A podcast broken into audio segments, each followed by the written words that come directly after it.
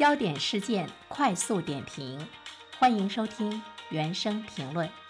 近一段时间呢，全国政协委员、中国疾病预防控制中心的主任高福在接受媒体采访的时候表示，做出2021年冬天是最后一个与新冠伴随的寒冬这个定论呢，还为时太早。所以，我们现在看到澎湃新闻邀请了三位专家做客在线的视频访谈。就阻击奥密克戎相关的话题展开了讨论。新冠疫情究竟什么时候可以结束？三位专家一致的看法是呢，人类与新冠病毒这场战役已经进行三年多了，是不是我们在今年可以终止新冠大流行？他们认为只能是谨慎的乐观。从技术层面来看，新冠病毒在不断的变异，带来疫情防控以及终结大流行还是相当的不确定。但是有一个是确定的，那就是它肯定还要不断的变异。那么只要呢这个病毒在人群中的流行得不到终止，那么病毒变异这件事情一定是确定的。到底是变得更好了呢，还是更坏了？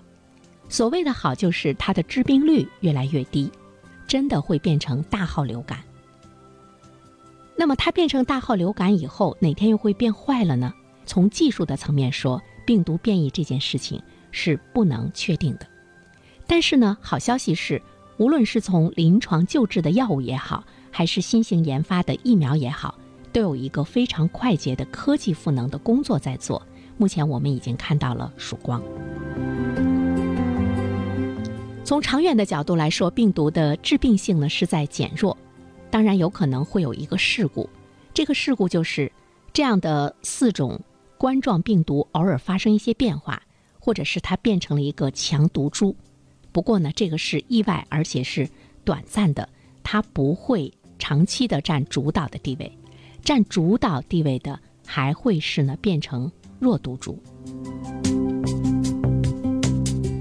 在短期内要终止新冠大流行，目前我们国家或者说其他很多国家实际上呢是做不到的，而且呢也是不成立的。乐观的来说，我们应对病毒从检测到治疗到免疫，其实都是在快速的推进，有一些重大的进展。但是对疫情还是有一种谨慎的乐观。